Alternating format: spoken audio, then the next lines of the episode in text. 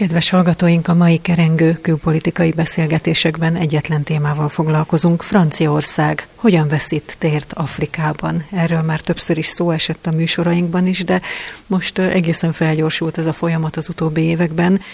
Miért érdekes ez nekünk? Lehet ezt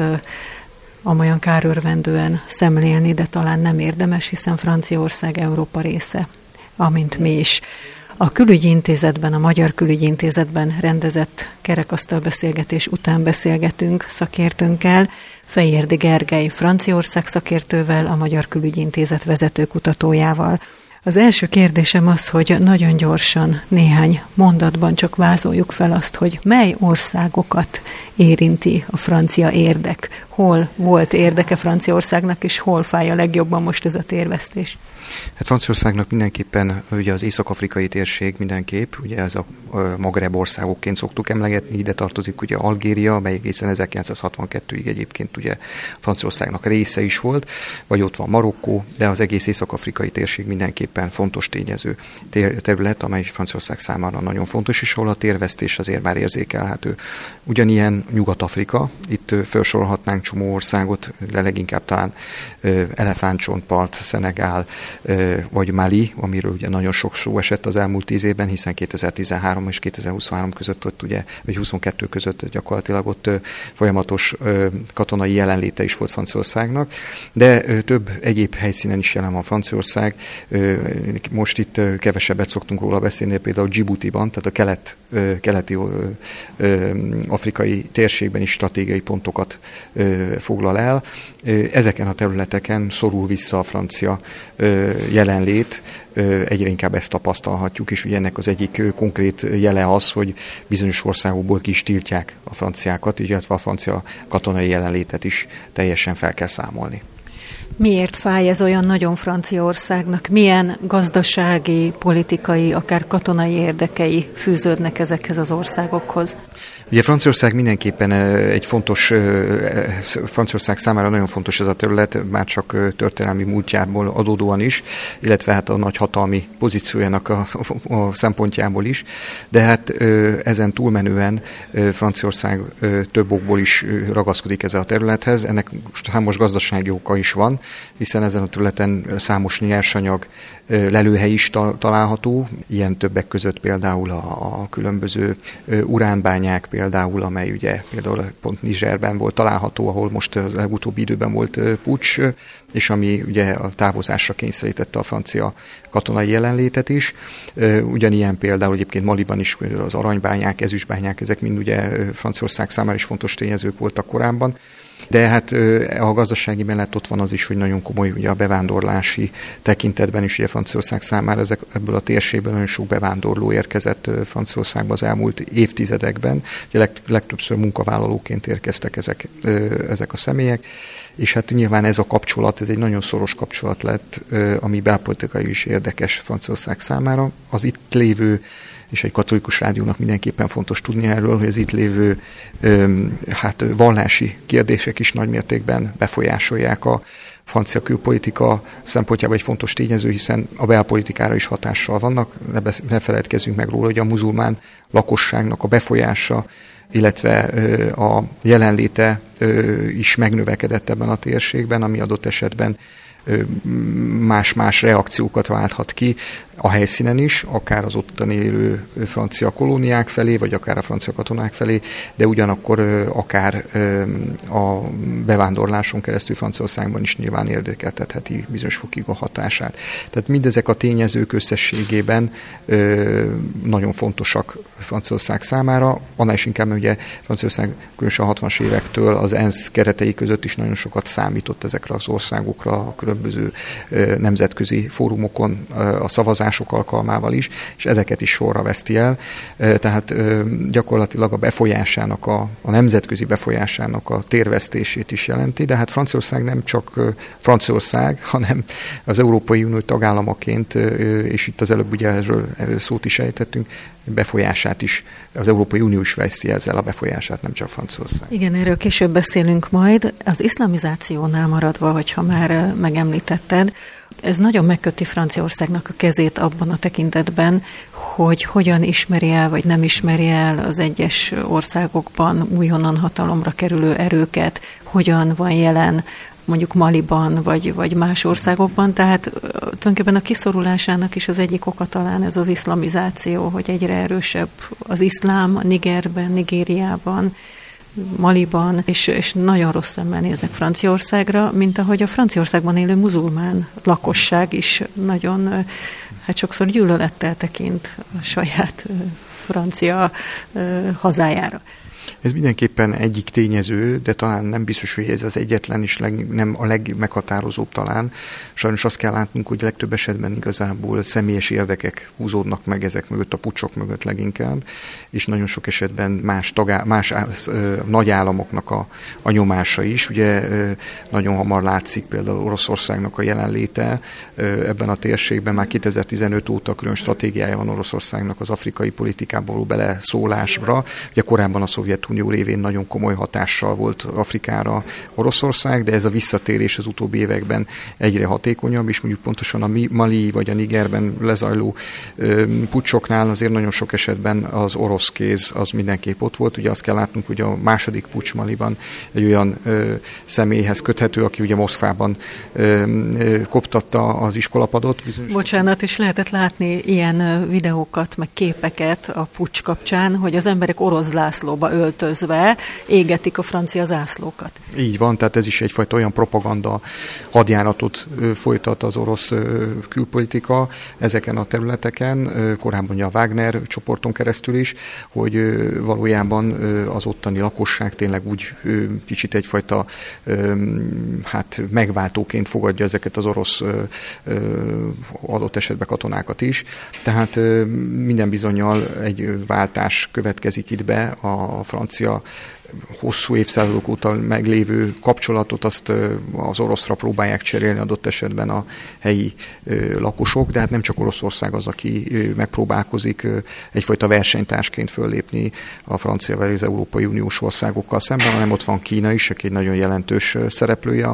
az afrikai kontinensnek. Igen, France-Afrik helyett most China-Afrikról beszélnek már. Igen, valóban egyre inkább erről van, van szó, és a Franciaországnak az egyik legnagyobb kihívója valójában ebben a térségben inkább Kína,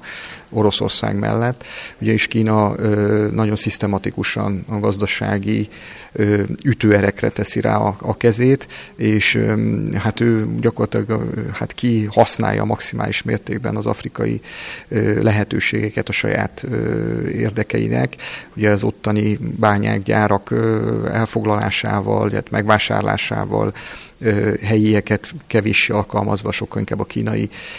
munkaerőt is helyszíre szállítva tényleg a, megfosztja ezeket az afrikai országokat, hogy a saját ásványkincsűből saját maguk gazdagodását tudják előmozdítani, vagy a saját jólétüket tudják megteremteni. Tehát ellentét ellen, ellen, tehát nem teljesen ugyanaz a formában, mint ahogy Franciaország esetében láttuk, ugye meg az Európai Unió részéről is inkább a helyi felemelkedést próbálnák segíteni. Ez ugye Kína esetében nem ez a, a fő érv, vagy a fő indítatás, még ha látványos gesztusokra is kerül sor, ezek általában csak nagyon tessék-lássék születnek meg, akár az infrastruktúrális fejlesztések is igazából elsősorban csak Kínát szolgálják, és nem annyira a helyi érdekek szerint történnek, és ugye ne feledkezzük meg róla, mint a konferencián nem is nagyon tudtunk róla beszélni, de az eladósodása ezeknek az országoknak, ugye Ázsia és leginkább ugye Kína óriási adósságcsomaggal nehezíti és keseríti meg az életét ezeknek az afrikai országoknak. Tehát a francia kivonulás Afrika számára sem minden esetben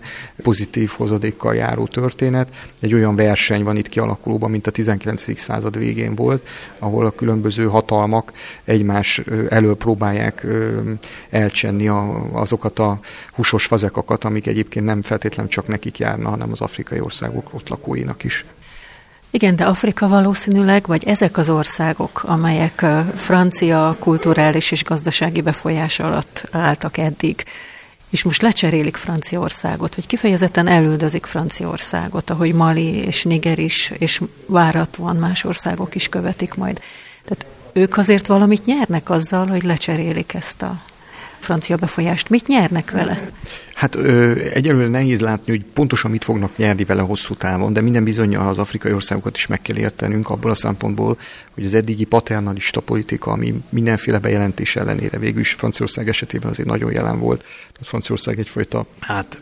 egyfajta lenéző és segítő politikája azért nem mindig volt érdek nélkül, ez természetes. És itt ugye az afrikai országokban egyre inkább a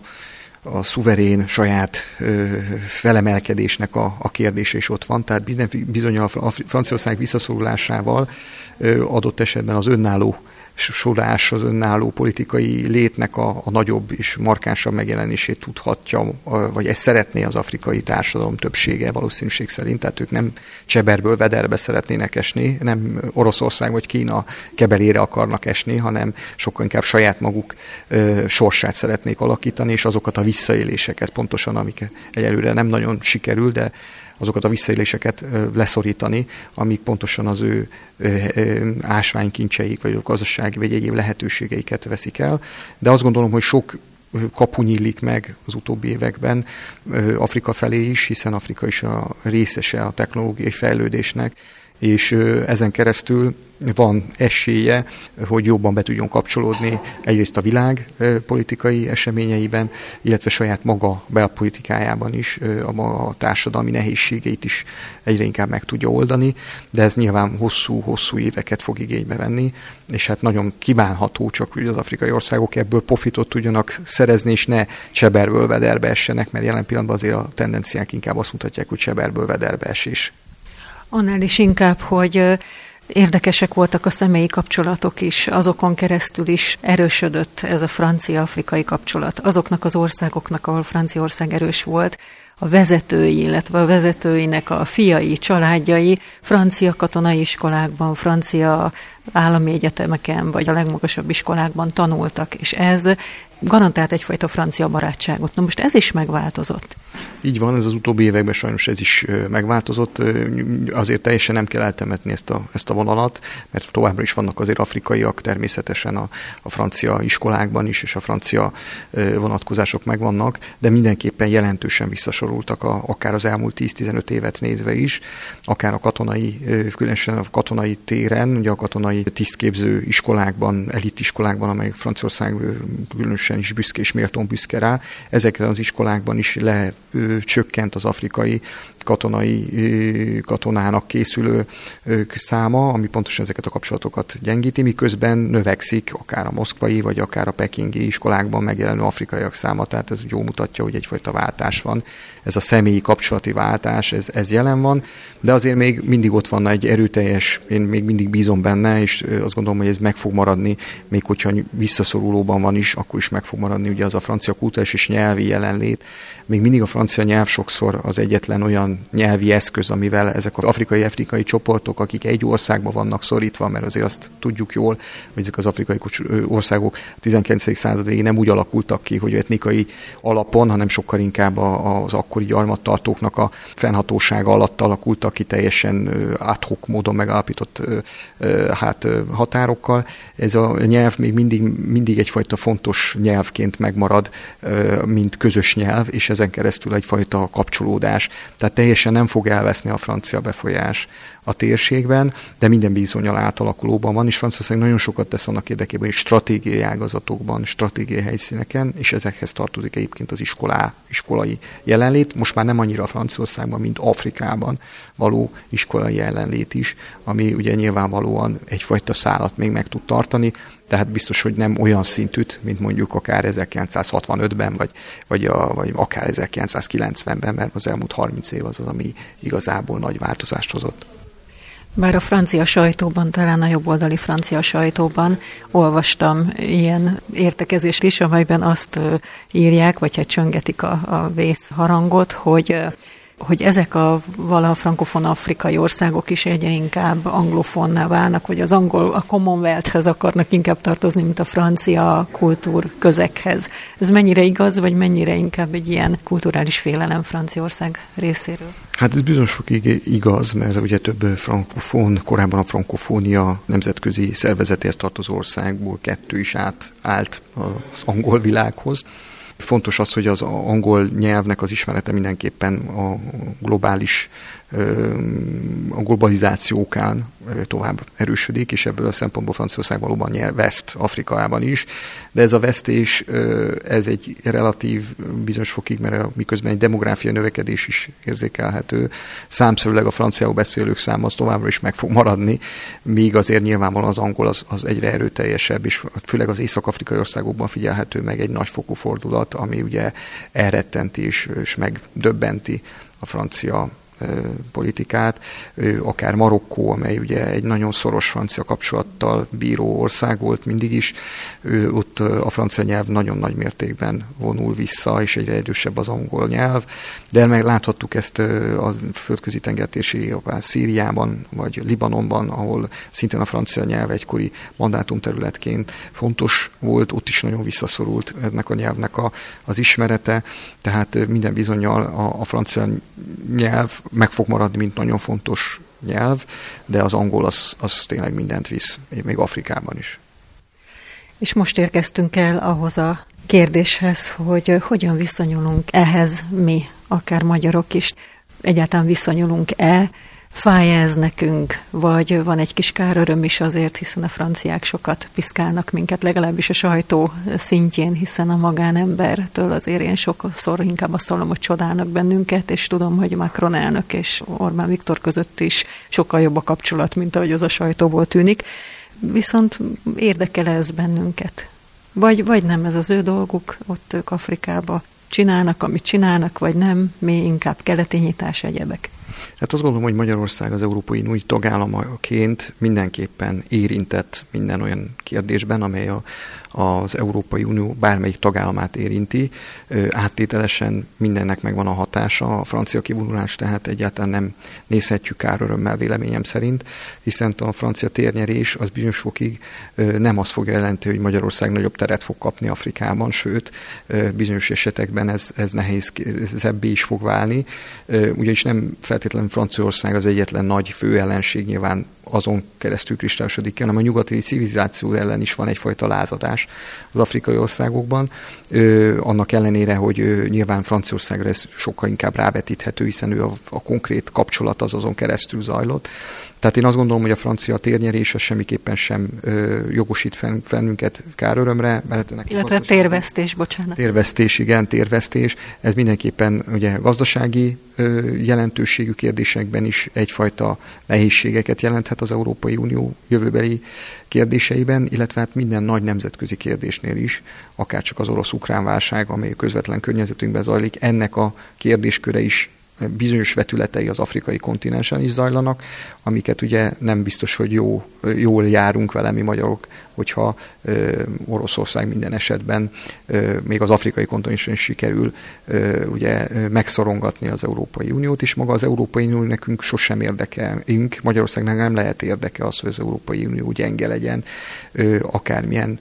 gazdasági, politikai szempontból a közvetlen környezetéből a kontinensen, és itt egy utolsó gondolat, ami Magyarország számára mindenképpen fontos lehet, például a migrációs útvonalaknak a az ellenőrzése, az afrikaiak helyszínben maradása szempontjából is ugye a francia kivonulás nem feltétlenül pozitív esemény lesz, hiszen sokkal inkább, sokkal kevésbé lesz szabályozott ez a történés, sokkal akár várhatóbb, nagyobb hullámok is várhatóak az európai kontinens felé. A bevándorlás területére, ami sem Európa számára sem könnyű, feldolgozandó feladat, de hát az afrikai országok számára sem jó, hiszen általában az elit távozik az afrikai országokból is, tehát ezeknek az országoknak sem érdeke, hogy ezeket az embereket, akik nekik a következő